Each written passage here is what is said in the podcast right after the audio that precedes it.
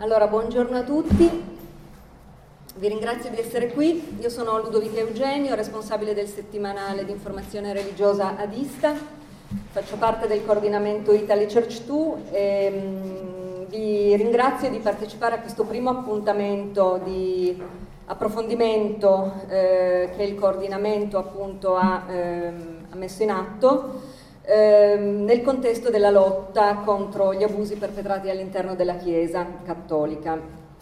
Molto rapidissimamente eh, il coordinamento è nato a febbraio di quest'anno eh, dall'iniziativa di alcuni gruppi femminili all'interno della Chiesa, eh, si è esteso, è arrivato a comprendere diversi organismi ecclesiali, eh, poi come spesso accade, no? ci, ci, sono eh, adesioni, ci sono allontanamenti, eh, ci sono comunque delle forze vitali sia all'interno della Chiesa che al di fuori, eh, alcuni giornalisti eh, che fanno parte appunto del coordinamento.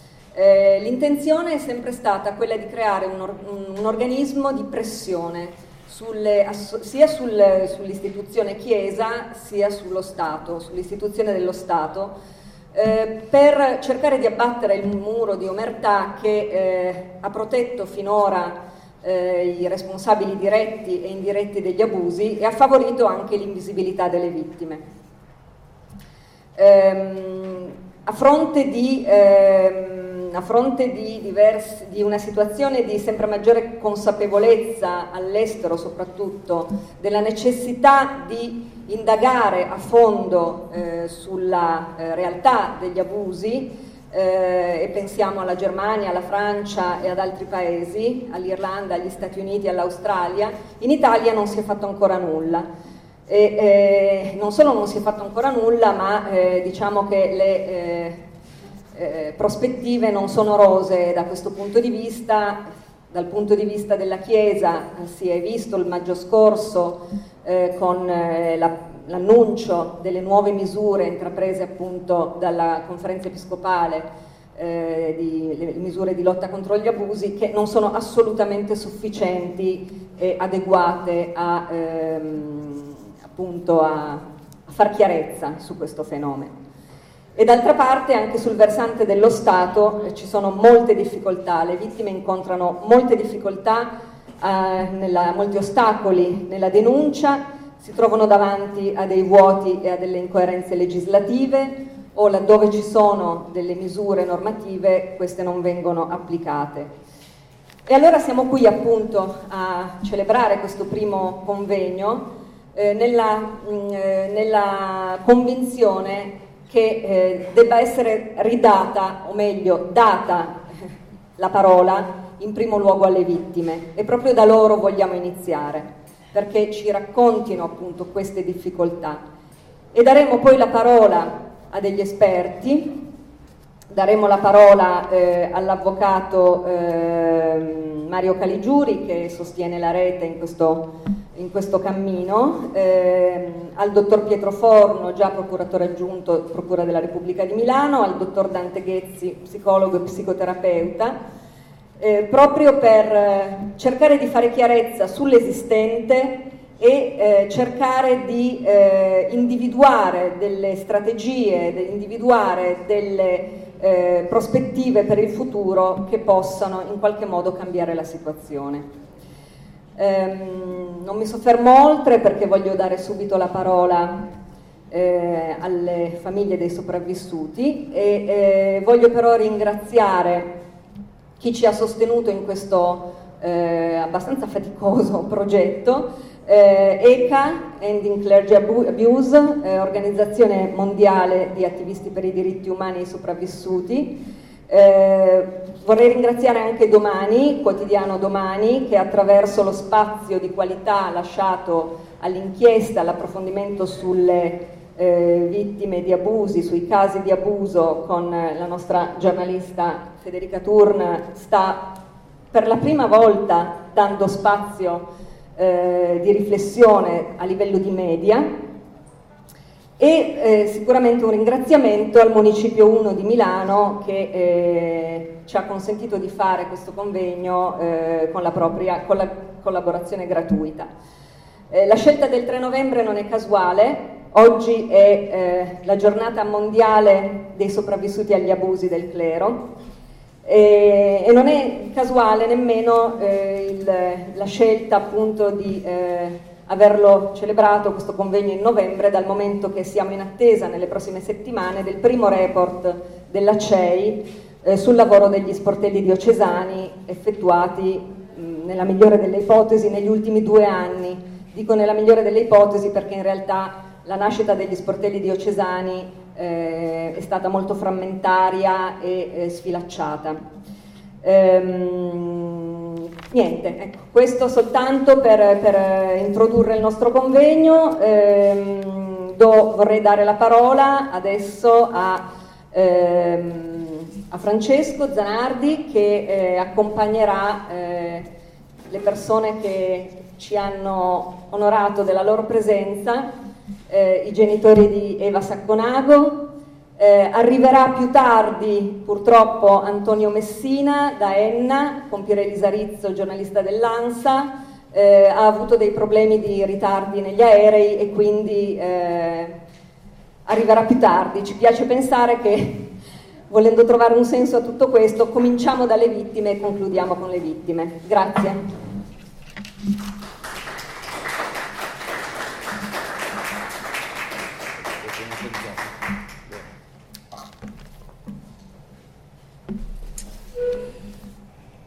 Eccoci. Allora, io sono Francesco Zanardi, penso bene o male sappiate tutti chi sono, sono anch'io un sopravvissuto e, e, e sono colui che eh, 12 anni fa, eh, vedendosi, accorgendosi delle, eh, nel momento in cui ho eh, denunciato quello che era accaduto a me, mi sono accorto automaticamente dei problemi eh, giuridici del fatto che ero prescritto, insomma di una serie di cose che poi in 12 anni e ho ampiamente diciamo, maturato. L'aspetto italiano secondo me è molto complicato perché ci sono tre fattori, almeno io li chiamo così, tre, quattro, ma diciamo tendenzialmente tre. Allora, il principale direi che è la vittima, colei che va soccorsa. Ci sono poi però delle problematiche, degli aspetti anche comunicativi, spesso eh, con gli avvocati, che sono il secondo passaggio e poi il terzo è quello della magistratura. E ora eh, in, Italia, in, Italia, le varie convenzioni che ci sono in, uh, nel mondo chiedono in base al, diciamo, al, al, all'obiettivo, all'oggetto, no? in questo caso eh, bambini abusati, dei canali percorribili eh, in modo che le vittime possano denunciare. Questi canali in Italia non esistono. Io ho collezionato eh, decine e decine, ad esempio, di rifiuti, ma eh, da parte delle istituzioni, proprio da, dalla polizia, dai carabinieri, vittime che purtroppo hanno delle mh, patologie, delle eh, ehm, delle problematiche note che sono l'alcolismo, la tossicodipendenza, arrivano in una caserma della polizia e si sentono dire ma vai via, sei un tossico, chi vuoi che ti creda, no? Cioè vengono invece di eh, trovare un canale aperto entro il quale poter denunciare, avviene l'effetto opposto. Spesso eh, la problematica si ripercuote anche con gli avvocati che non mandano via le vittime per carità, però eh, diciamo spesso sono esauriti perché si trovano delle vittime che eh, hanno delle grosse problematiche, cioè in Italia io credo che uno dei motivi principali e dei fattori peggiori sia proprio questa mancanza di accesso alle vittime, cioè la vittima quando arriva da noi, quando arriva dall'avvocato, è perché ha fatto una maturazione spontanea del, del trauma e in quel momento lì lo sta esternando, no? quindi con tutte le problematiche depressive, non depressive, di agitazione eh, che poi seguono la vittima, no? con eh, anche poi delle, dei fattori magari che eh, mandano qualora la vittima tenti un uh, procedimento penale, magari la mettano anche in difficoltà, perché magari la vittima nel momento dell'outing inizia a esternare, purtroppo eh, vedete tantissime vittime esternano anche diciamo, con forza la cosa. Questo però io ho notato all'estero, per esempio, non accade e io credo sia proprio un fattore eh, di anche procedure. Io per esempio in Italia eh, non vedo prevenzione, non esiste, per quello che devo dire io, prevenzione, perché per esempio quando noi facciamo delle querele contro dei preti o non preti, insomma contro dei pedofili, quindi persone che non hanno una malattia ma che soffrono di una grave devianza della personalità, quindi persone che eh, non gli si può dire di controllarsi, di limitarsi, di, di contenersi, persone che se vengono messe eh, vicino ai minori sono di fatto un rischio, non si innestano procedure nel caso, ad esempio, nel mio caso, ero prescritto, non si è innestata nessuna procedura. Il prete, siccome la vittima che ha denunciato era prescritta, non c'è stata eh, indagine, no? Quindi diciamo il prete poi viene, viene lasciato sostanzialmente libero, no?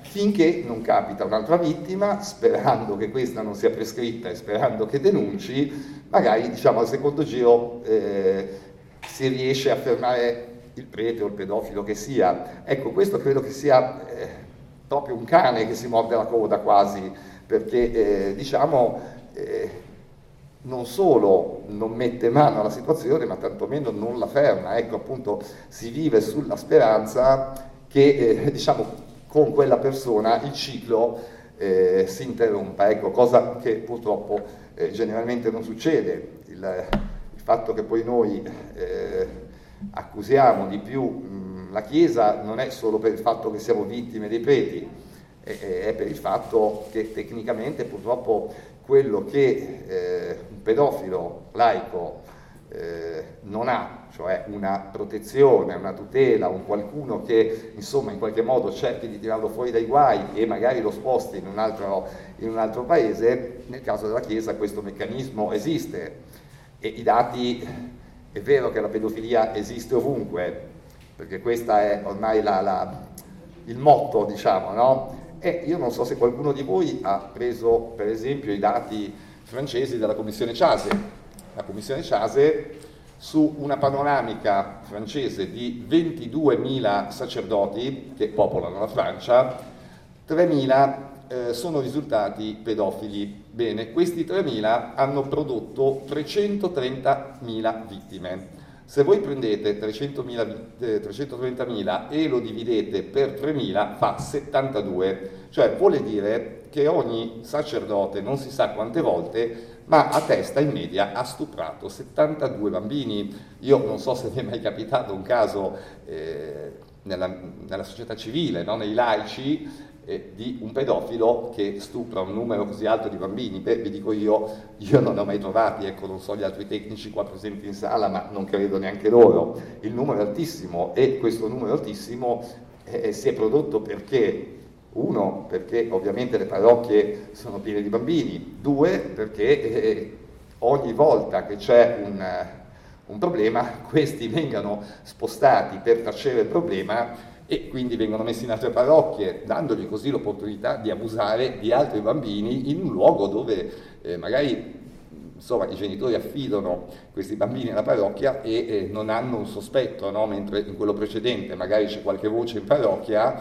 in quella nuova non c'è niente. Abbiamo i casi come quello di Cristina Balestrini, per esempio, che l'hanno spostato, non mi ricordo, tre chilometri da casa tua, è una trentina di chilometri dal, dal, dalla parrocchia precedente, no? quindi diciamo là fortunatamente poi non è successo niente perché eh, ci siamo accorti che era lì, quindi eh, i genitori di, di, della vittima diciamo, hanno, hanno, fatto un po' di cagnara ed è stato nuovamente spostato. Purtroppo sistema, questo sistema eh, però produce un sacco di vittime e produce anche degli effetti collaterali e credo che questo sia il punto. Qual è l'effetto collaterale? L'effetto collaterale è che se tu, eh, quando un pedofilo laico generalmente viene eh, denunciato, viene insomma beccato, diciamo così, cosa si innesta per la vittima oltre il processo? Anche una presa in carico, no? Quindi la vittima diciamo in un arco temporale eh, piuttosto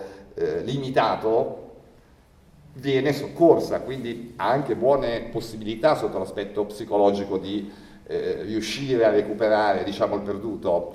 E invece il problema delle vittime dei preti qual è? è quello che, ad esempio, io ho avuto consapevolezza del mio trauma a 40 anni e a 40 anni intanto mi sono vissuto 40 anni eh, con delle problematiche ovvie, che sono tutte le problematiche che hanno le vittime e comunque a 40 anni è anche difficile che una persona poi, anche avendo le possibilità, e questo è un altro problema, le possibilità economiche che mancano alle vittime per accedere poi a dei servizi di, di terapia, pur avendo le possibilità, a 40 anni difficilmente una persona va a rimettere in discussione totalmente la propria vita perché eh, andare in analisi vuol dire rielaborare tutta la propria vita da quando è successo il trauma, andando a correggere diciamo, tutte le problematiche che eh, si sono create, che sono tutte soggettive, perché poi da persona a persona eh, sono molto soggettive, non, diciamo, non siamo tutti uguali, non ci sono reazioni tutte uguali.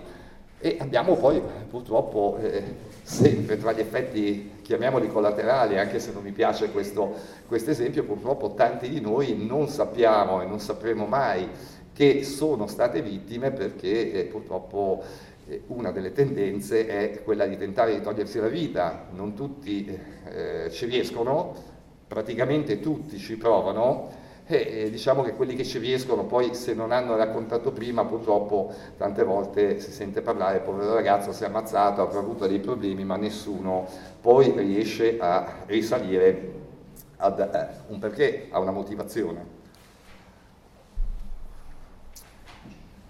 Un altro punto eh, che stiamo combattendo, eh, che avete visto, che mh, mm, è uscito anche l'altra sera sia a Rete 4, ma eh, anche nell'incontro che abbiamo fatto con Daniela Cultrera su Editoriale Domani, ne ha scritto Federica Turna, è eh, quello diciamo, di queste sorte di indennizi che eh, oggi girano intorno ai 25 mila euro con il uh, vincolo della riservatezza eh, questo è un altro strumento che generalmente viene utilizzato, anche se poi, insomma, non so se avete visto eh, le risposte dei sacerdoti interessati, l'altro giorno avete quattro, beh, sono abbastanza spiazzanti, no?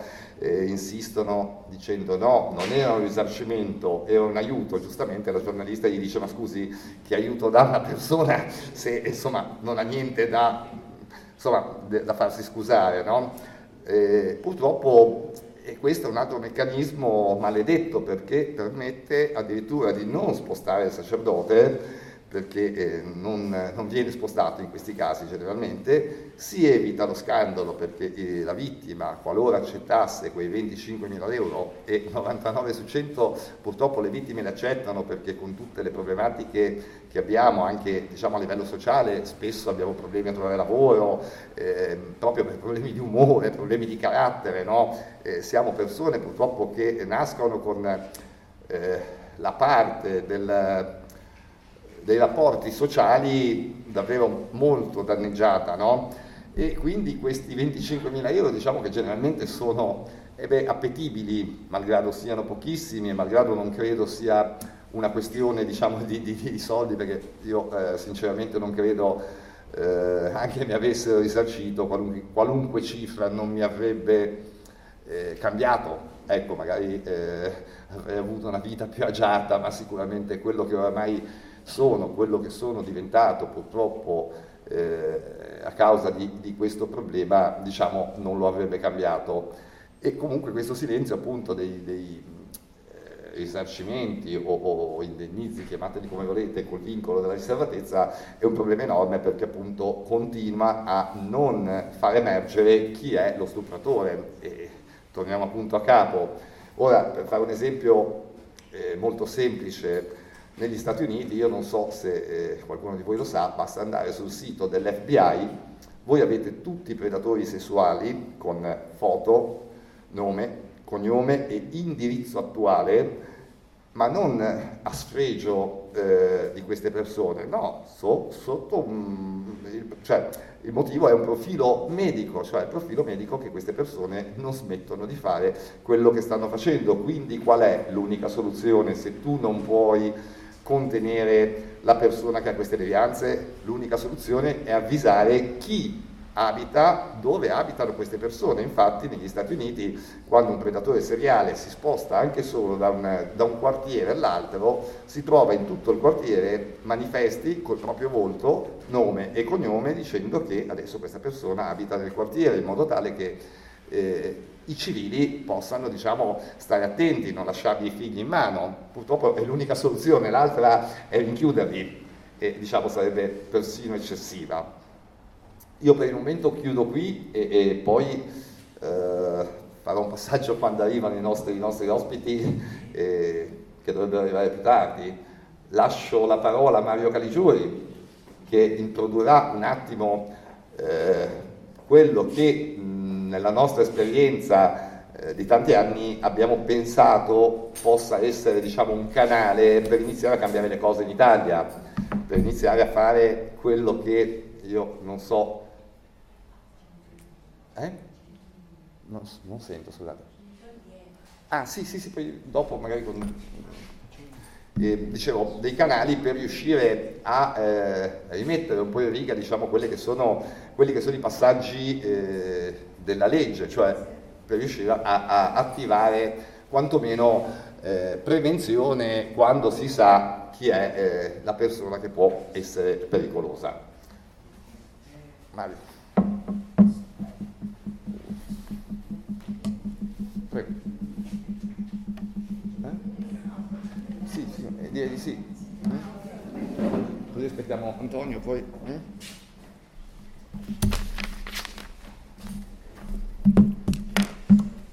Buonasera a tutti, eh, grazie per essere, per essere qui, eh, grazie anche a chi ci ascolta. Eh, io, mi sentite con il microfono così? Sì? No, devo tenerlo in mano. Allora, io introdurrei il mio intervento eh, con, eh, rilevando alcuni passaggi che eh, sono collegabili ad una eh, precedente iniziativa e quindi eh, questa, questa grazie questo, questo, evento si collega in continuità con l'iniziativa a cui farò riferimento.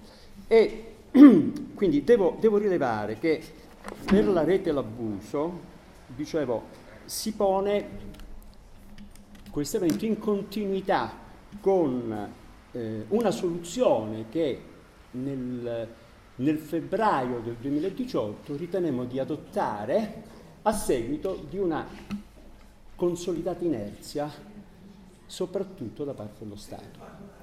Eh, a fronte delle, degli aspetti che sono stati eh, toccati da Francesco Zanardi e di tutto ciò che poi eh, rappresenta la, l'intensa problematicità di queste vicende.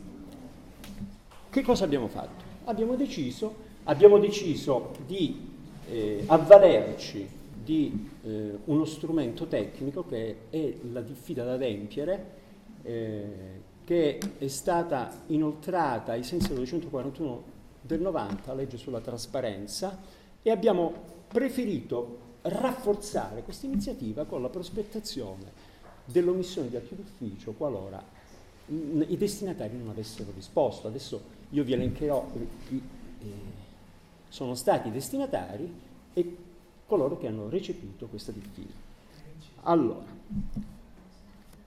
quindi parte integrante e sostanziale di questa parte integrante sostanziale di questa iniziativa è stata questa diffida, dicevo, recapitata alla Presidenza della Repubblica alla Presidenza del Consiglio dei Ministri, vado veloce, al Centro regionale di informazione delle Nazioni Unite, al Comitato ONU per i diritti del fanciullo, alla Presidenza della dodicesima Commissione Affari Sociali Istituto Interregionale per la ricerca sulla criminalità e la giustizia delle Nazioni Unite, al Centro di ricerca innocenti, all'UNICEF, garante nazionale per infanzia e adolescenza, al Presidente del Parlamento europeo, credo che allora fosse Tajani se non sbaglio, e alla Corte europea per i diritti umani e al Consiglio d'Europa con sede in Strasburgo, Francia. Con tale atto la legge, una minuscola associazione eh, ha deciso di affrontare direttamente queste problematiche avvalendosi di uno strumento che per noi è uno strumento di comunicazione, di fatto, no? era, era e resta di provocazione. Quindi la rete chiedeva ai destinatari citati una presa di posizione, una presa di posizione concretizzabile in un intervento politico-legislativo. Molto semplice la questione. Di prevenzione e di contrasto ai comprovati dilaganti abusi sessuali perpetrati da ecclesiastici su persone minorenni e o vulnerabili secondo l'accezione di questo termine che poi è stato recepito dalle condizioni internazionali, poi di fatto è eh, utilizzato. Quindi donne che hanno loro specificità e minori e persone vulnerabili nei contesti ecclesiastici la richiesta veniva avanzata in attinenza alle garanzie previste dall'ordinamento statale, in primis la nostra Costituzione, ce la dobbiamo tenere stretta la nostra Costituzione, quale legge fondamentale interna, in rapporto al sistema giuridico sovranazionale. Noi abbiamo come elementi guida le convenzioni europee o internazionali e si faceva riferimento alla Convenzione di Lanzarote e di Istanbul. Quindi con particolare riferimento ai diritti dei bambini e delle bambine nella collocazione più ampia dei diritti umani che devono essere promossi e tutelati da parte di tutti, come si dice, erga omnes. Devo far notare che anche nel rispetto della parità di genere nella, nella, nell'articolo 2 della Convenzione si utilizza questo termine, qui molte volte persone disinformate quando eh, percepiscono bambino o fanciullo e eh, leggono 17 anni, 18 anni sembrano eh, eh, avere una eh, riserva mentale, ma di fatto è l'accezione che viene utilizzata anche in termini di genere. Quindi un ampliamento importante di prospettiva che per l'associazione, quindi riguarda anche la nostra storia, questo che sto cercando di illustrare, per l'associazione proveniva dagli esiti del dibattito che dal 2018, quindi dopo che noi abbiamo inoltrato queste difficoltà, qui potete capire che non vi è stato nessun riscontro, abbiamo solamente la prova della ricezione, ma non c'è stato nessun riscontro, ce lo aspettavamo.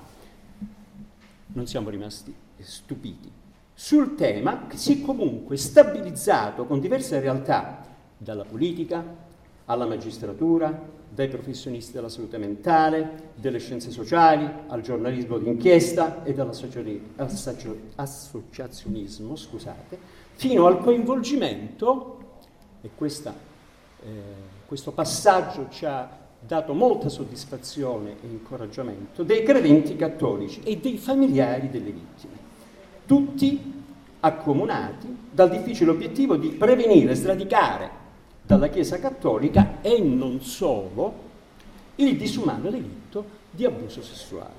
La rete, nel fare proprio il punto di vista delle vittime, dei cittadini e delle cittadine, identifica una situazione di incombente e grave pericolo, e mi connetto a ciò che mh, Francesco Zanardi stava ha introdotto, innanzitutto per i più piccoli. E questo pericolo proviene dagli spazi di socialità della Chiesa Cattolica che appaiono più esposti alla predazione ed allo stupro e fa riflettere che questa inquietante condizione provenga dai luoghi che dovrebbero garantire a chiunque, a chiunque versi in una posizione di vulnerabilità la, la migliore protezione e sicurezza possibile. Di conseguenza, quindi, la spaventosa eh, emersione sistemica degli stupri eh, agiti da ecclesiastici nel nostro paese, che noi come, eh, eh come, cor, come realtà, eh, come osservatorio, abbiamo avuto la possibilità di percepire e di entrare in relazione, perché si trattava di entrare in relazione con chi eh, aveva vissuto questo, questo scempio nella propria persona, nel proprio ambito di vita. Quindi, dopo questa spaventosa emersione eh, sistemica degli stupri eh, agiti da ecclesiastici in Italia, siamo arrivati ad una, ad una decifrazione delle tecniche di manipolazione psicologica degli adescamenti, tutti sovrapponibili, tecniche impiegate dai pedocriminali eh, in grado di vincere le resistenze, di carpire la fiducia fin dentro le famiglie. La capacità di riuscire ad ottenere questa internità dentro le famiglie, che poi è un'altra questione che vorrei toccare, dava una caratterizzazione particolare, innalzava la soglia di pericolosità nella nostra, nel, nella nostra percezione. Tutto questo notavamo e notiamo che è suffragato dalla imperterrita ostinazione da parte della Santa Sede di voler affrontare e risolvere in via esclusiva un crimine che essa stessa genera ed alimenta in quanto istituzione. Di fatto verrebbe da chiedersi quindi non c'è niente da fare. È probabile che non ci sia niente da fare e non si ottenga una reale condizione di cambiamento. Noi lo temiamo, dobbiamo dircelo molto francamente, noi lo temiamo, perché abbiamo avuto dei riscontri molto preoccupanti.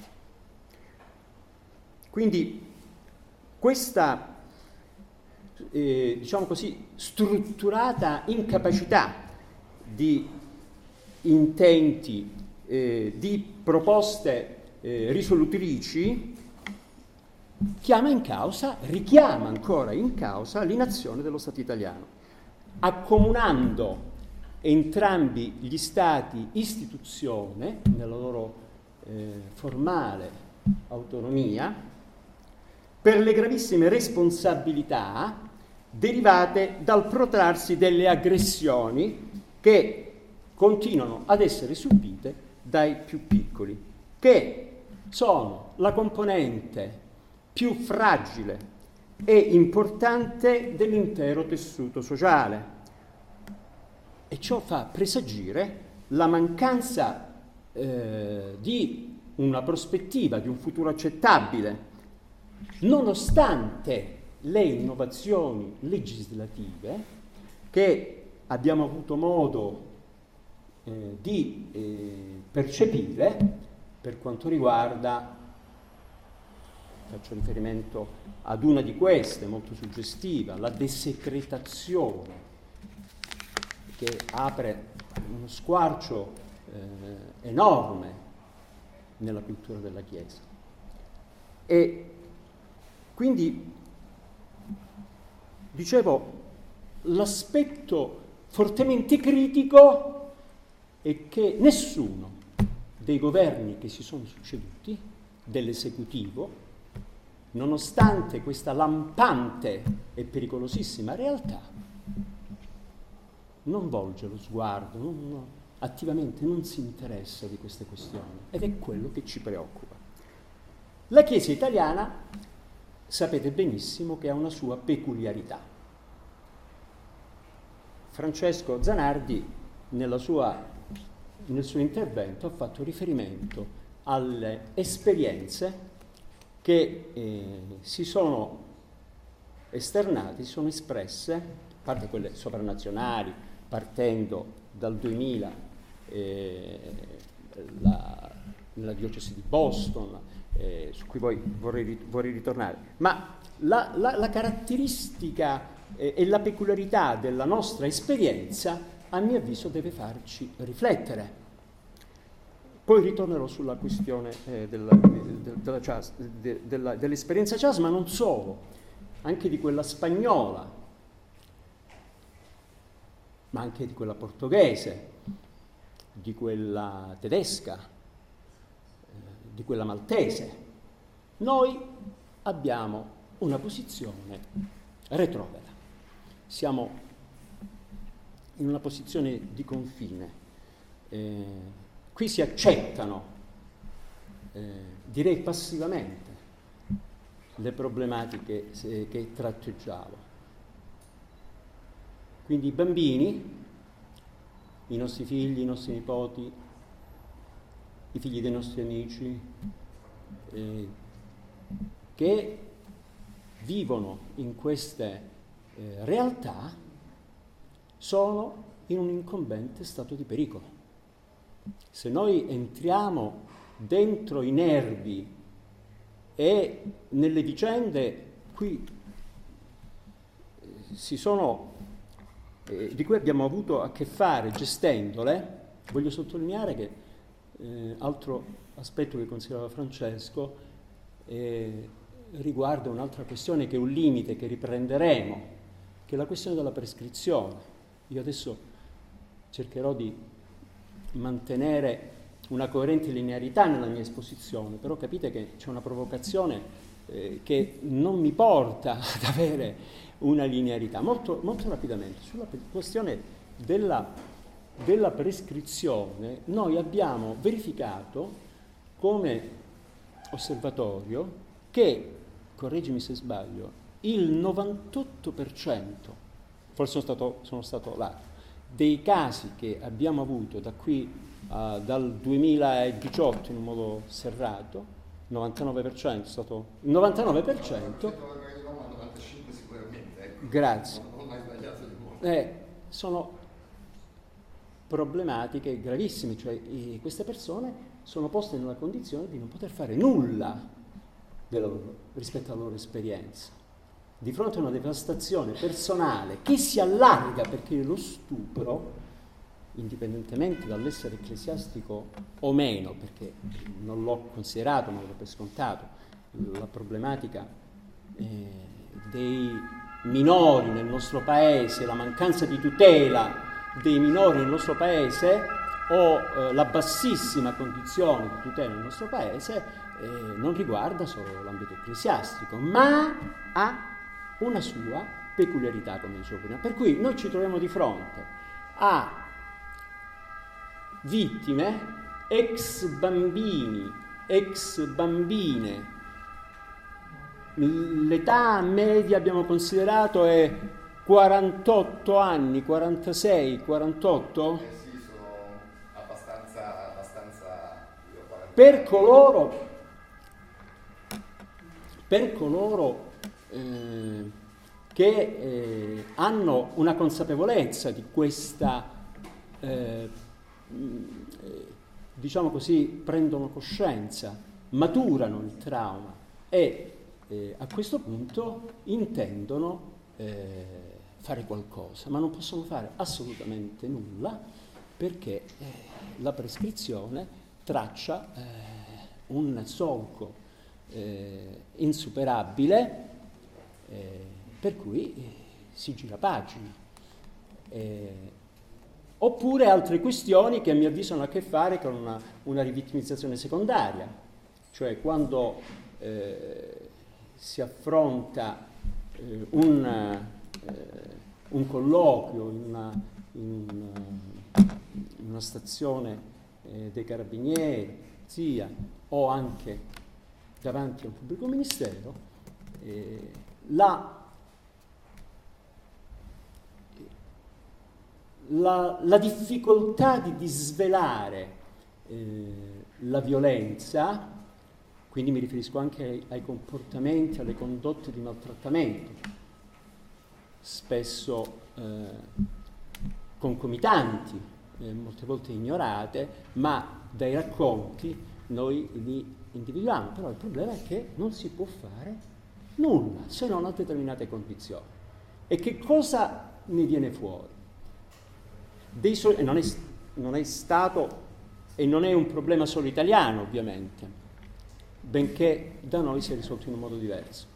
Allora, che cosa accade? Accade che queste, questi soggetti altamente pericolosi come sapete, vengono trasferiti, spostati da eh, coloro che hanno eh, una responsabilità nella eh, gerarchia ecclesiastica, che sono i vescovi, inutile tratteggiare come spesso facciamo che non tutti i vescovi sono uguali, lo diciamo sempre, non tutti i preti sono uguali, eh, però ecco, nelle, nelle, dinamiche e nelle esperienze con cui eh, ci imbattiamo eh, vi è eh, una sistematicità nell'organizzazione eh, di questi trattamenti particolari dove la vittima eh, subisce eh, gli effetti devastanti, anche qui eh, di un'evidente rivittimizzazione secondaria ulteriore, dove poi non, accade che il, addirittura è soggetta a una denigrazione nell'ambito della, delle, delle, parrocchie o nei contesti territoriali. Eh, e come dicevo questa problematica eh, è eh, ormai sistemica, coincidente, ce la troviamo sempre. E, e la, l'altra questione, e poi eh, direi di, eh, di, toccare rapidissimamente le esperienze eh, degli altri eh, paesi eh, in Europa, mm, dicevo, non si può eh, fare nulla, ehm, la eh, difficoltà è quella di mettersi l'anima in pace, se non a proprie spese, effettuare un percorso eh, psicologico eh, che possa, diciamo così, eh, eh, aggiustare eh, per chi eh, ha coscienza, per chi eh, eh, fa un, un, primo passo. Molti non, non, fanno nulla, vivono una vita che questa, e sommergono la propria solitudine questa, questa esperienza e resta per sempre. Quindi l'altra problematicità a cui facevo riferimento, che a mio avviso e eh, volevo capire sui tempi se abbiamo mh, la possibilità poi di... di... Vediamo dopo quando arrivano. Eh, quando viene. Sì. Sì. Eh,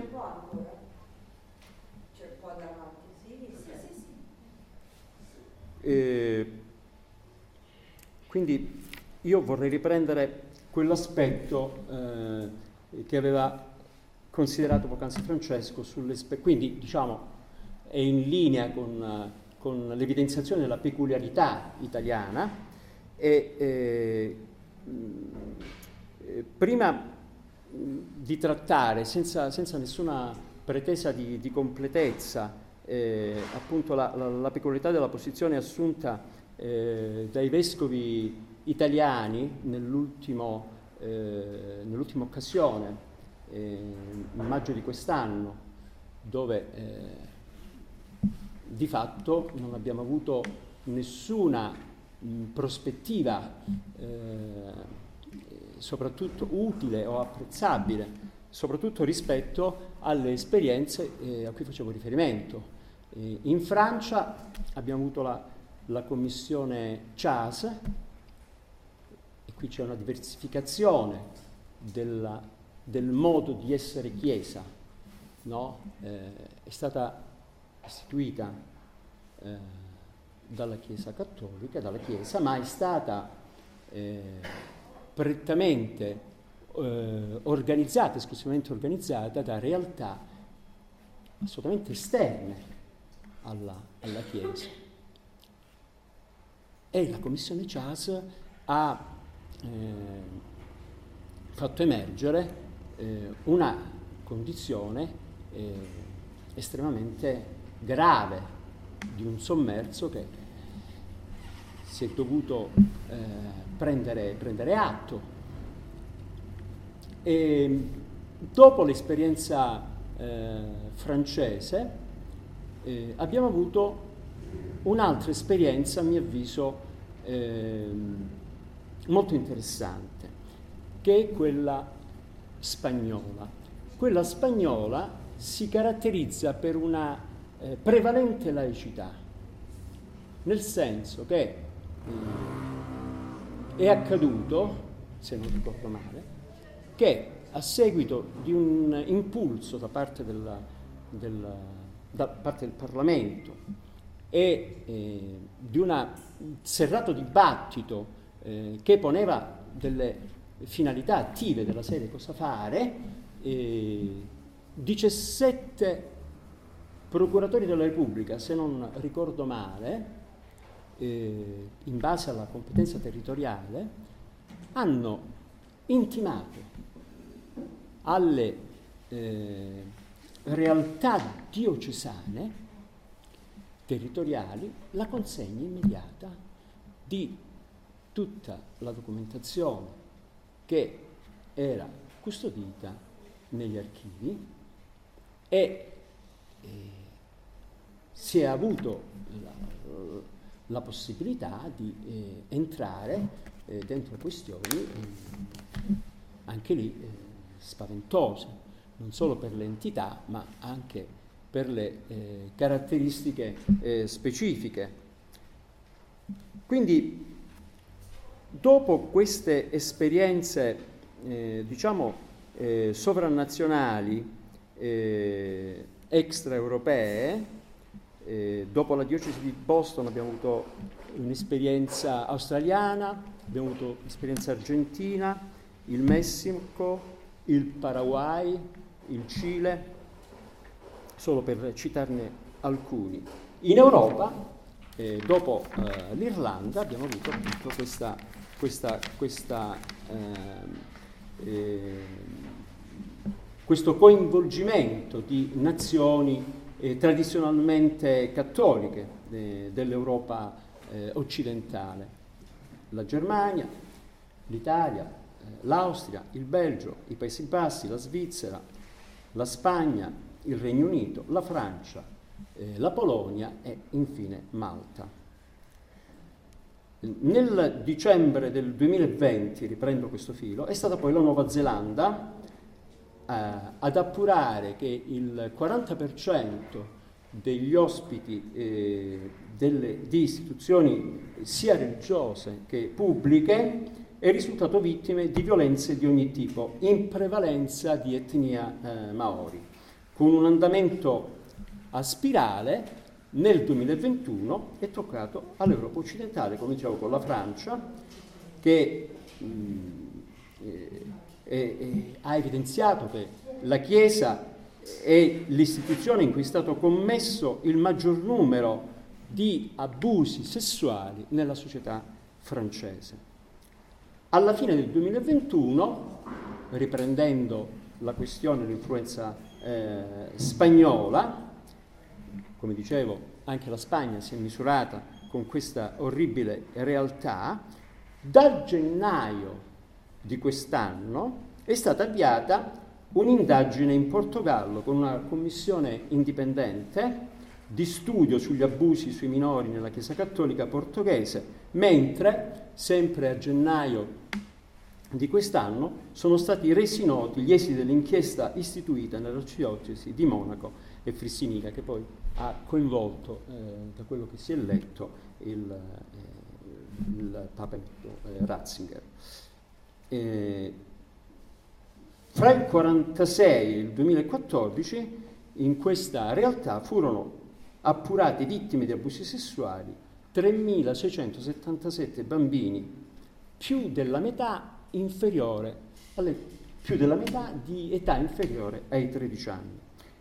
Quindi i, raccapriccianti risultati di, di, queste inchieste indipendenti a cui ho fatto forse un po' eh, andando a random eh, riferimento, eh, hanno contribuito a far convergere il confronto sulla peculiarità del fenomeno nel nostro paese e non si può fare a meno di riconoscere eh, che anche su questa questione eh, è stato determinante l'influsso trainante e propositivo provocato dal punto di vista e dalla sensibilità eh, femminile delle donne.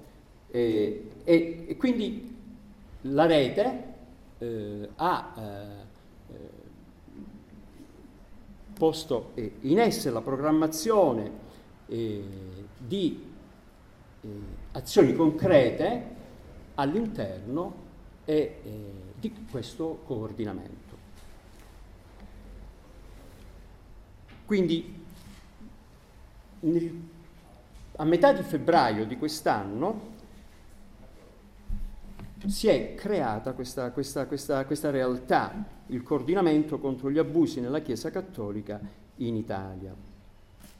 Il coordinamento eh, ha mh, mm, eh, richiesto espressamente eh, l'istituzione di una commissione di inchiesta indipendente eh, per eh, appunto eh, emanare precise misure di eh, prevenzione e di contrasto. Abbiamo deciso che su questo bisognava essere netti e chiari proprio sulla base dell'esperienza a cui, ho, a cui facevo riferimento.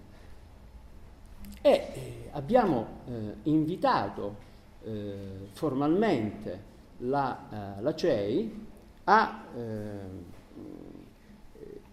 darci una risposta con, attraverso questa lettera che abbiamo fatto eh, recapitare.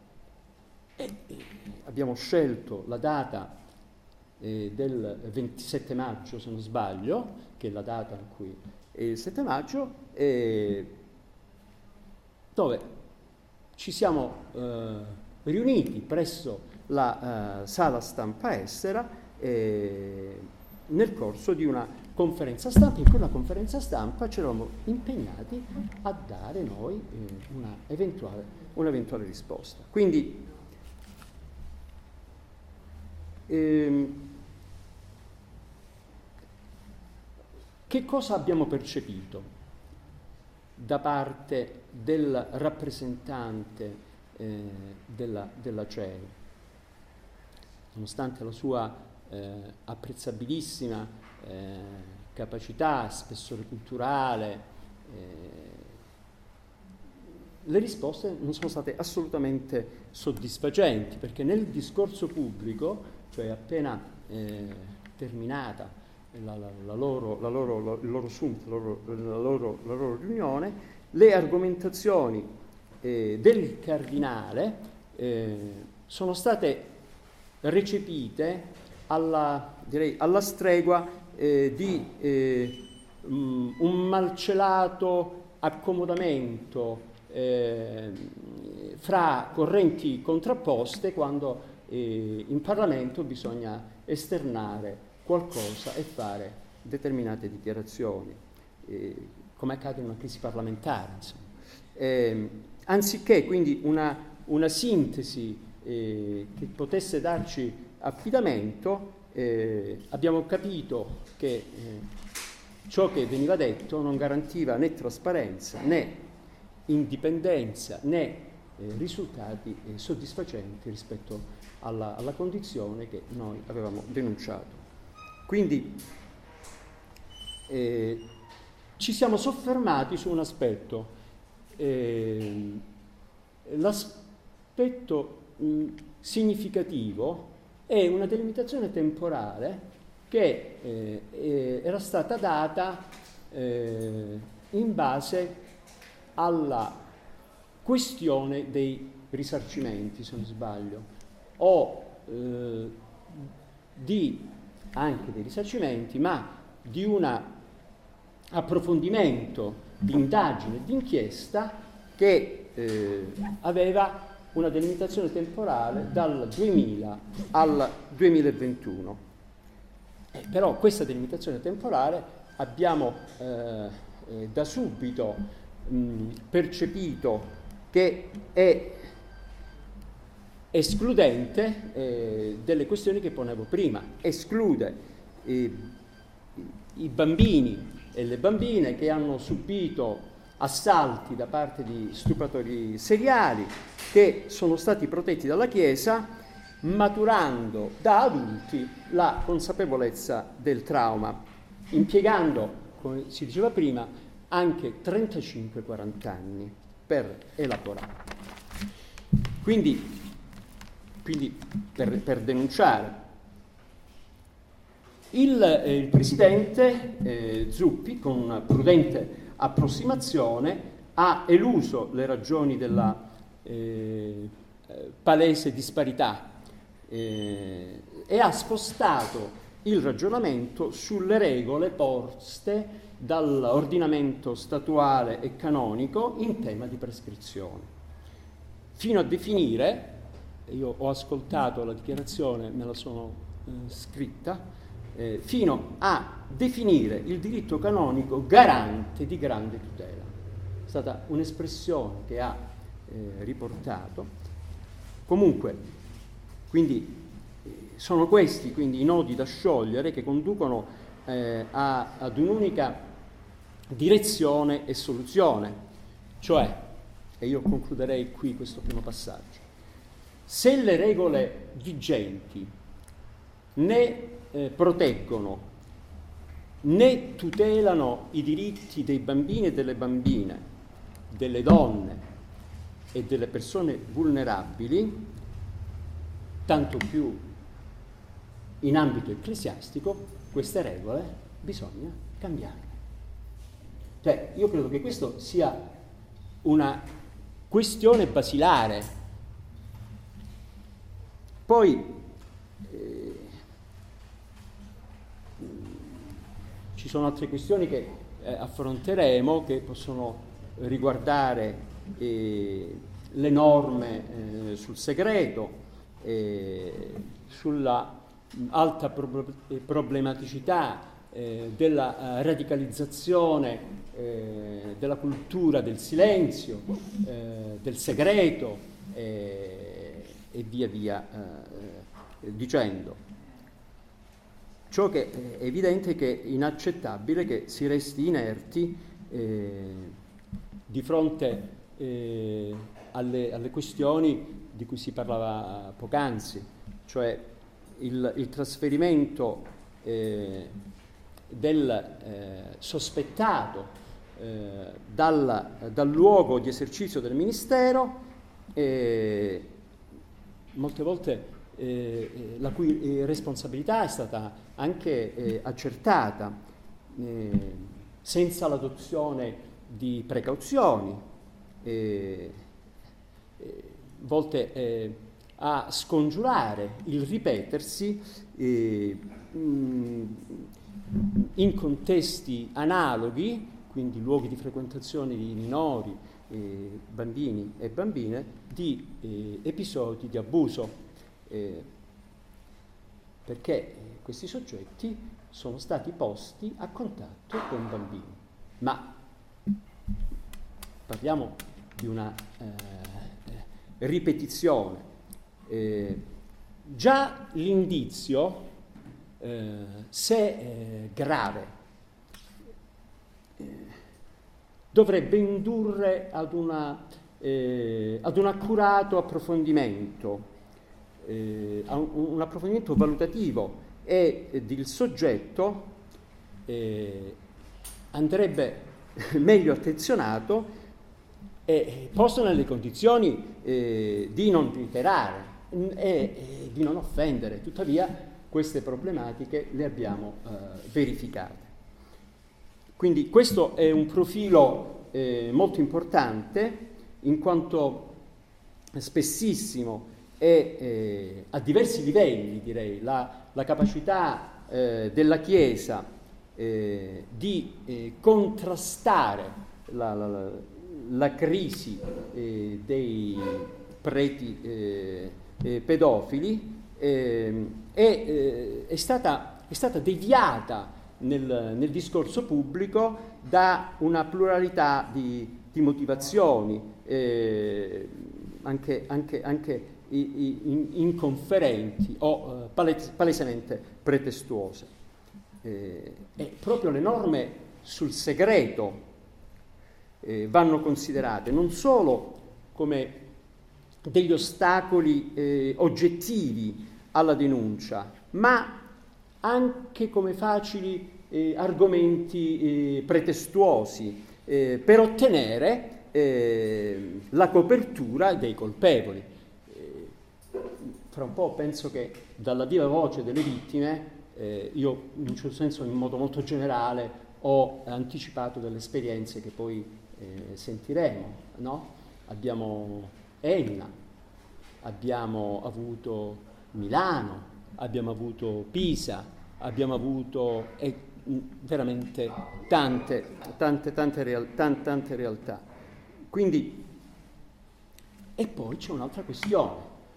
Eh, eh, la eh, cosiddetta eh, teologia del, del perdono, eh, destinata poi a riflettersi nella, nella compenetrazione della giustizia con eh, la caritas, la misericordia, ma non ci può essere, per carità, aspetti nobilissimi, ma non ci può essere perdono senza eh, verità e senza, e, senza, e, senza, e senza giustizia.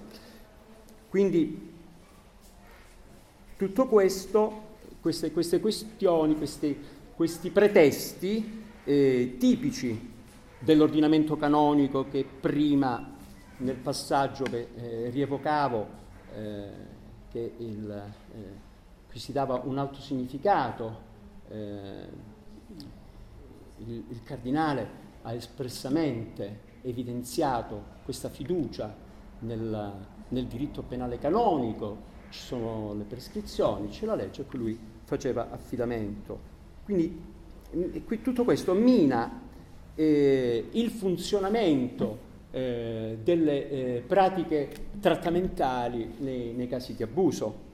E, tra l'altro confonde anche i fedeli, confonde i fedeli e, eh, e grazie a questa condizione eh, abbiamo il perpetrarsi eh, degli stupri eh, e degli abusi, dei maltrattamenti ancora più eh, diciamo, ehm, occultabili in queste, in, que, in, queste, in queste, realtà. Quindi, tra l'altro, un altro, un altro punto estremamente importante è che non può che coinvolgere chi crede veramente, chi ha una, una fede. E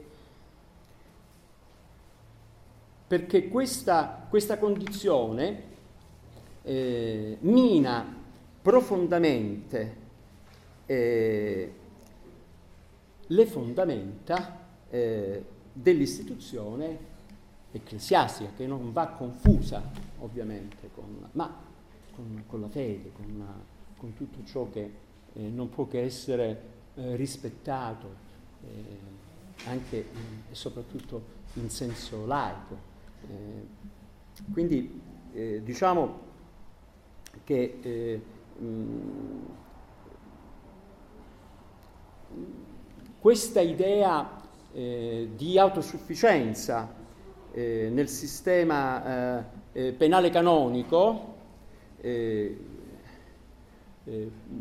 come non so, eh, quando, eh, ricordate quando le, le, le, le, linee guida per il trattamento dei casi di abuso eh, eh si eh, preoccuparono di ribadire eh, l'assenza di qualsiasi obbligo di denuncia no? o di rapporto a carico dell'autorità ecclesiastica che possa venire a conoscenza, poter essere letta quale eh, una, una, una, stelle difesa di eh, situazioni irregolari, eh, eh, solo ed esclusivamente di, di, prerogative ecclesiastiche, che poi era associata, veniva associata dal, dal rifiuto eh, di ogni forma di cooperazione con le autorità civili.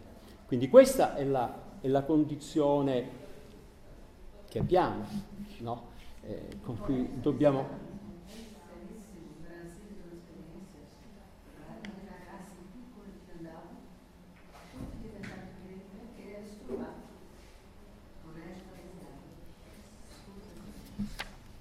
Eh, Brasile non ha incluso, Brasile è l'Italia. Ricorda l'esperienza del Brasile, la signora sta ah, sì, un'esperienza sì. di abuso in Brasile. Sì, esatto, hanno vari sono diventati. Vieni, così. Semplicemente le domande le facciamo. Sì, sì, sì. Scusa. Non ci sente? Eh, ah, ah, ok, ok, no, mi, mi, mi, mi si suggeriva uh, di, di, dirle che eh, le domande le faremo dopo, signora, eh, perché non si, se, non si, sente la domanda. Già io ho, uh, ripetutamente mi sono allontanato da...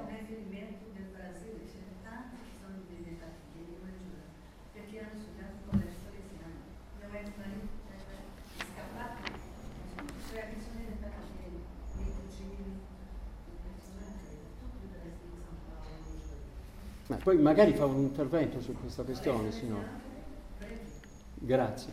Eh, io direi abbiamo un problema di, eh, ehm, di imprevisti con... Ah. Magari anticipo un attimino un pezzo che volevo fare sugli spontanei diocesani in presenza di, di, di Antonio e poi arriverà, ne parliamo magari dopo, quando, quando riprendiamo dopo. Sì, forse, forse, rapidissimamente sui centri di ascolto che mi pare che rappresentano, eh, però poi direi di trattarli, di trattarli dopo in una... Mm? Okay. Okay. Allora... Sì, sì. Dicevo, abbiamo un problema perché eh, ehm, eh, una, eh, una, vittima che proviene da, da, da Enna, che è una vicenda che stiamo, stiamo seguendo, che riveste le caratteristiche eh, che poc'anzi provavo a, a trasmettervi.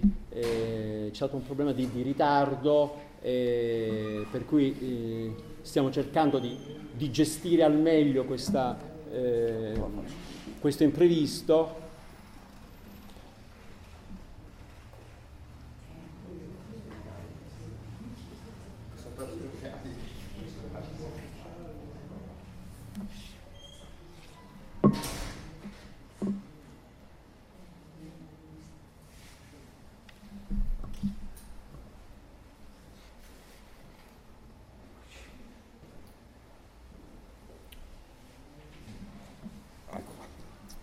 perso gli occhiali.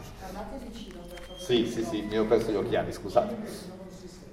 Va bene. E allora, niente, io riprendevo un attimo la, la questione che poi volevo prendere mh, mm, quando arrivava Antonio Messina, ma eh, la riprenderemo poi mh, mm, in base a quello che ho detto adesso. Ecco, su quello che ha appena detto l'avvocato, uno dei grossi problemi, cosa sta diventando in Italia il collettore delle denunce, anziché eh, la polizia la magistratura, stanno, eh, le denunce vengono fatte eh, per i più dei casi eh, presso gli sportelli diocesani che assolutamente non stanno funzionando e eh, da quello che emerge hanno una linea insabbiatrice peggiore di quella precedente.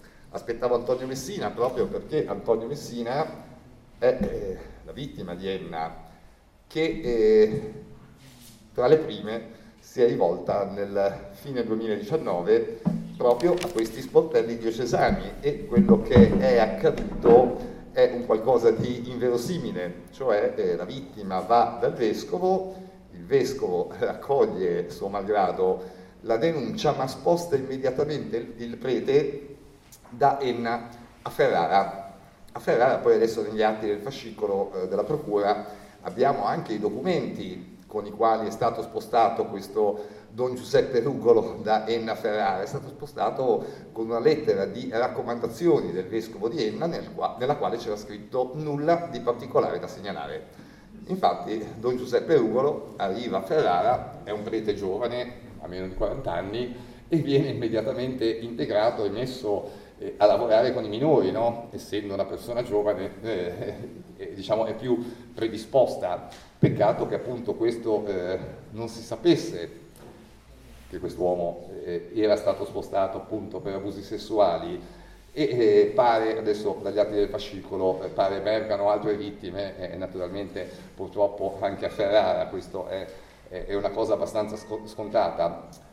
Il problema che dicevo prima appunto del, dei non accessi della difficoltà di accesso per le vittime alla giustizia, quella civile, non quella della Chiesa, è un problema grosso perché eh, parlavamo di accordi con il vincolo della riservatezza, benissimo, lo sportello diocesano è proprio il posto eh, adatto, tanto è che eh, sempre Antonio Messina, sempre il caso di Enna, senza andarne a prendere a caso, ma purtroppo ce ne sono degli altri, anche in quel caso il vescovo eh, ha offerto alla famiglia di Antonio Messina, prima diciamo, che iniziasse la battaglia legale eh, mag- in, in, magistratura, ben 25.000 euro, che è una cifra classica, è la cifra classica, eh, 25.000 euro dati dalla, dalla Caritas, tra le altre cose, eh, per un accordo diciamo, di risarcimento, anche lì col vincolo della riservatezza, che se probabilmente Antonio Messina avesse, avesse firmato quell'accordo, avesse deciso di firmare quell'accordo, il caso di Don Rugolo non sarebbe mai, mai emerso, il prete probabilmente non si sarebbe neanche mai spostato dalla Sicilia. E, e, questo per dire che appunto questi sportelli diocesani sono un collettore terrificante. Io ho incontrato Zuppi, tra l'altro, eh, è uscito qualcosa sui giornali italiani, ha scritto pochissimo. Comunque ho incontrato durante l'estate ben due volte il cardinale Zuppi, appositamente proprio per parlare eh, di questa fantomatica, chiamerei commissione d'inchiesta che c'è, eh, che, che, uscirà adesso eh, verso la metà del mese, no? questo report lo chiamerei non commissione d'inchiesta perché trovo eccessiva davvero la definizione. Purtroppo la Chiesa ha lasciato fuori eh, tutte le vittime precedenti all'anno 2000 e non credo che sia una cosa proprio casuale. Vi spiego perché, come mh, mm, dicono tutti gli studi più accreditati che abbiamo nel mondo e come ha ripetuto anche l'avvocato Caligiuri poco fa, la maturazione in genere, in genere va dai 20, 25, 30 anni, quindi capite bene che andando a esaminare un arco temporale a ritroso di soli 20 anni, è molto probabile che le vittime siano pochissime, cioè eh, probabilmente molte, le più, non hanno ancora maturato il trauma, non hanno ancora denunciato né alla magistratura né alla Chiesa né alle associazioni.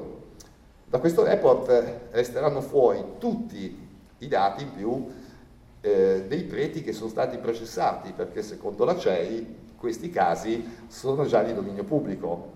Resteranno fuori anche tutte le vittime che eh, si sono rivolte all'associazione, quindi diciamo non, non, saranno conteggiate. Credo che sarà davvero molto eh, soft questo, questo, report, ecco quello che uscirà dal report. In più eh, la CEI non ha la minima intenzione di eh, apporre alcun eh, risarcimento neanche alle vittime dal 2000 a oggi, questo l'ha detto Zuppi eh, dicendomi eh no, guai, risarcimenti no, perché se no finisce che la gente viene a denunciare gli abusi dei preti per prendere i soldi. No? a me questa, questa risposta ha fatto leggere un po' più in là, forse anche la non voglia di, di, risarcire le vittime, ma forse anche l'incapacità di tanti vescovi a riconoscere se le vittime sono vittime eh, o meno, perché questo è un problema che abbiamo anche noi. Alcune volte sono arrivate delle vittime che non erano vittime, cioè eh, mi lamentavano un abuso sessuale e, magari sui figli, spesso e volentieri è accaduto così, che poi in realtà mh, non, era, non era accaduto e bisogna avere però la capacità di riuscire a capire infatti in 12 anni di, di, diciamo, di, lavoro della rete per ora e poi per carità siamo sempre stati molto attenti, può capitare che eh, qualche volta sfugga, ma per ora non abbiamo mai denunciato eh, nessuno, né sacerdoti né laici innocenti. E quindi questo vuol dire che eh, in qualche modo abbiamo sviluppato diciamo, anche delle procedure un po' per capire, prima di, di, di avviare degli atti giudiziari per strano, che eh, la CEI, la Chiesa, che eh, vuole addirittura fare i tribunali, cioè vuole giudicare questi casi, che poi anche lì nella maggior parte dei casi, anche il caso eh, di Don Mauro Galli, eh, come sapete tutti, condannato in primo, secondo grado, adesso eh, la Cassazione eh, non so se riusciremo a farla perché siamo quasi vicini ai termini prescrittivi, tuttavia, malgrado le due condanne in primo e in terzo grado, che poi la, la Cassazione, eh, anche, anche, qualora fosse eh, prescritto, confermerà comunque nelle due eh, precedenti sentenze, la Chiesa ha assolto il sacerdote. Quindi diciamo, eh, purtroppo eh, questo è di nuovo un, un classico. A, a, Napoli è successa la stessa cosa nel caso di Don Silverio Mura, che è stato assolto dalla Chiesa per non aver commesso il fatto, ma è stato condannato eh, dal Tribunale a risarcire 320.000 euro la vittima, quindi è stato riconosciuto eh, nel procedimento diciamo, civile. Vuol dire questo che, perché i casi sono tanti, ci sono dei parametri che non funzionano. Ci sono eh, delle problematiche, abbiamo qua tra i nostri ospiti il papà e la mamma di Eva Sacconago, come ho detto prima, tante vittime eh, purtroppo non arrivano al processo, non arrivano alla denuncia, lei è arrivata alla denuncia, poi purtroppo questa ragazza eh, si è tolta la vita. E eh, malgrado il procedimento penale sia andato avanti, si sia concluso, e eh, la suora, perché questo è di nuovo un altro caso, diciamo quello di Eva, molto anomalo, non, non, esistono tracce in Italia, sono pochissimi casi che abbiamo documentato di suore abusatrici, perché non ci sono solo i sacerdoti, ci sono anche le suore. In questo caso, malgrado tutto, la, la suora è stata condannata, ma eh, la famiglia, al di là che non so quanto poteva valere un risarcimento visto, eh, vista la situazione eh, che poi si è si è realizzata, tuttavia non si è neanche arrivati a un risarcimento neanche delle spese legali che la famiglia poi ha, ha dovuto affrontare eh, diciamo, per eh, fronteggiare questo processo. Un altro, un'altra cosa che in Italia avrete notato, nessuno appoggia questa, questa battaglia. Pensate che con Italy Church 2 abbiamo eh, lanciato da poco un'iniziativa che sta per partire in Italia, che è quella della, si chiama Onda Viola, è una panchina viola per le vittime di abuso eh, minori, in, in, particolar modo, ma eh, anche per le persone vulnerabili. E, e quando abbiamo fatto un po' di ricerche, visto che le panchine sono tantissime, ci sono quelle per il femminicidio, ci sono addirittura le panchine per l'amicizia, e io sono rimasto stupito che in Italia non esista in nessun paese italiano una panchina contro la violenza sui minori. È molto strano, sembra quasi un problema eh, che nessuno nota, sembra quasi che la nostra società neanche si vergogni di fronte a questa cosa, perché io non so, ma una società civile non so cosa vedete voi, una società civile che guarda le vittime che cercano di arrampicarsi e farsi giustizia da sola, da sole, insomma, ritengo sia abbastanza grave questa cosa, no? Vedere delle vittime che tutte le volte che esternano una violenza, poi spesso e volentieri finiscono per essere oggetto di discriminazione da parte di, di, della stessa eh, comunità cattolica che frequentavano prima, no? E qual è la colpa? Quella di aver parlato. Questo è un deterrente di nuovo fortissimo per le vittime ad andare alla magistratura, perché eh, le persone poi hanno paura, hanno paura che eh, esca il loro nome. Io eh, tante volte noi raccogliamo le prime segnalazioni, i primi approcci che raccogliamo eh, con le vittime, adesso non faccio il nome della vittima, c'è qua l'avvocato Cultrera, sa bene di chi parlo, io sono stato con questa persona quasi un anno senza sapere chi fosse la vittima, no? senza sapere il vero nome della vittima, perché aveva timore anche, insomma, che in qualche modo magari eh, lo divulgassimo naturalmente, quindi questo vuol dire che la paura eh, proprio a fare questo outing eh, dentro la vittima è enorme con tutte le difficoltà perché poi eh, sono, sono, casi in cui non, eh, non, si riesce a trovare l'appoggio della famiglia, non si ha il coraggio, non, non, che la famiglia non dia l'appoggio, spesso la persona non riesce a esternare questa cosa così grande con la famiglia. Abbiamo notato, io rimango diciamo, l'unico referente, o almeno il primo referente che le vittime incontrano eh, quando chiamano l'associazione eh, che ha una caratteristica come referente, sono una vittima anch'io ed è una delle prime cose che dico no, quando, parlo poi con le persone e effettivamente noto che si trovano un po' più a loro agio. Io noto che le vittime spesso, anche quando sono in condizioni economiche buone, hanno difficoltà ad andare da uno psicologo, mettersi in cura proprio perché devono eh, esternare questa cosa. Poi quando ce la fanno magari, eh, eh insomma, dopo, dopo, il primo incontro eh, viene tutto affievolito. Eh, il punto importante è appunto il primo incontro, no? ed è per quello che servono dei, dei canali utili di comunicazione per le vittime, no? perché anche per psicologi, eccetera, eccetera, il fatto che la vittima eh, non venga, cioè venga spontaneamente, no? cioè venga quindi con motivazione, è un punto di partenza molto importante anche proprio a, al fine terapeutico.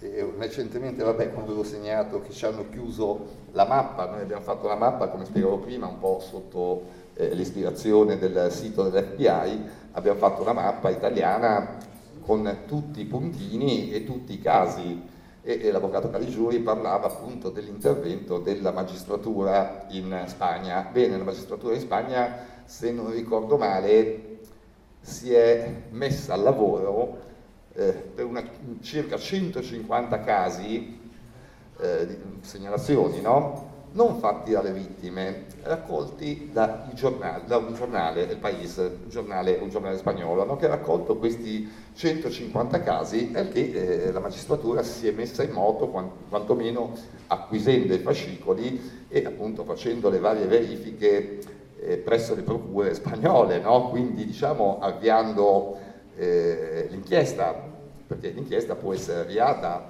in due modi, o eh, cioè una commissione d'inchiesta può essere avviata in due modi, o con una commissione parlamentare d'inchiesta, ma qui in Italia diciamo che eh, purtroppo la politica vedete che è molto latitante sul, sul tema, no? quindi diciamo è, molto improbabile, ma come è successo in Spagna, anche in Spagna politicamente non è mai successo niente sotto questo aspetto, ma usciti i dati ci ha pensato la magistratura. Eh, benissimo, eh, ritorno, ripeto, loro hanno raccolto 150 casi circa in 70 anni. Noi in Italia da 12 anni raccogliamo dati e ne abbiamo raccolti quasi 360 casi. In Italia, molti di più, di cui, se non ricordo male, 160 circa di condanne in via definitiva, eppure non c'è, stata, non c'è stato nessun eh, input da parte della magistratura e questo purtroppo risuona fortissimo anche nel report delle Nazioni Unite del 2019, cioè nel 2019 l'associazione eh, vedendo diciamo, inascoltate le varie diffide, le varie denunce fatte al governo italiano, in pratica vedendo totalmente latitanti le istituzioni, ci siamo rivolti alle Nazioni Unite. Le Nazioni Unite iniziano, adesso lo leggo, lo cerco, non mi ricordo più dov'è, mm, per leggervi le parole esatte.